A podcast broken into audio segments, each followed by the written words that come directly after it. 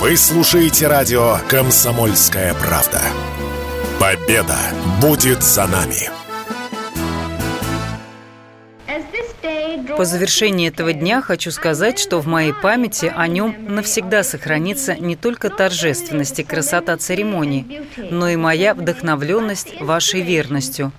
Благодарю вас всех от всего сердца. Да благословит вас всех Бог.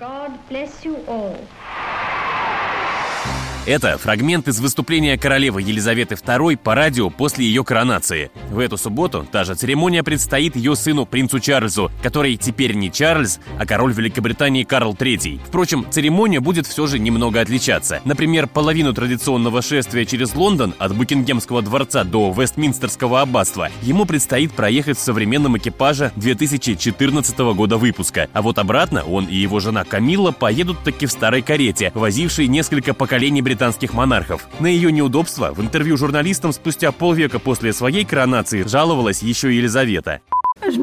Амортизаторов у кареты нет и ехать не очень-то удобно. А ехали долго, через половину Лондона, 4 или 5 миль двигались со скоростью пешехода.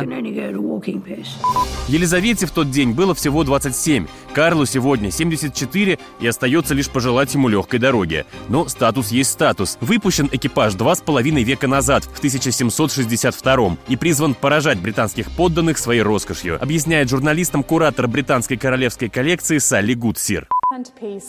Карета огромная, ее высота почти 4 метра, длина более 7 метров. Весит она 4 тонны.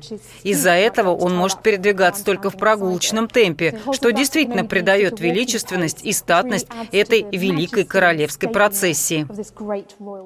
Есть в этой коронации и другое новшество. В церемонии впервые примут участие представители нехристианских конфессий, в том числе иудеи и мусульмане. Вот что говорит об этом Ники Лис, раввин Северного Лондона.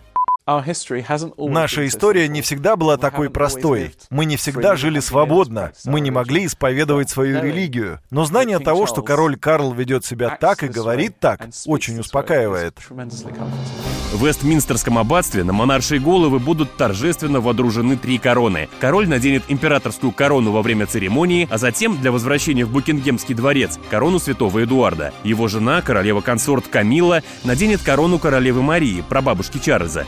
Тем временем Лондон весь в ожидании. Магазины полны тематических сувениров, улицы украшены, а придворные вовсю репетируют. Василий Кондрашов, Радио КП.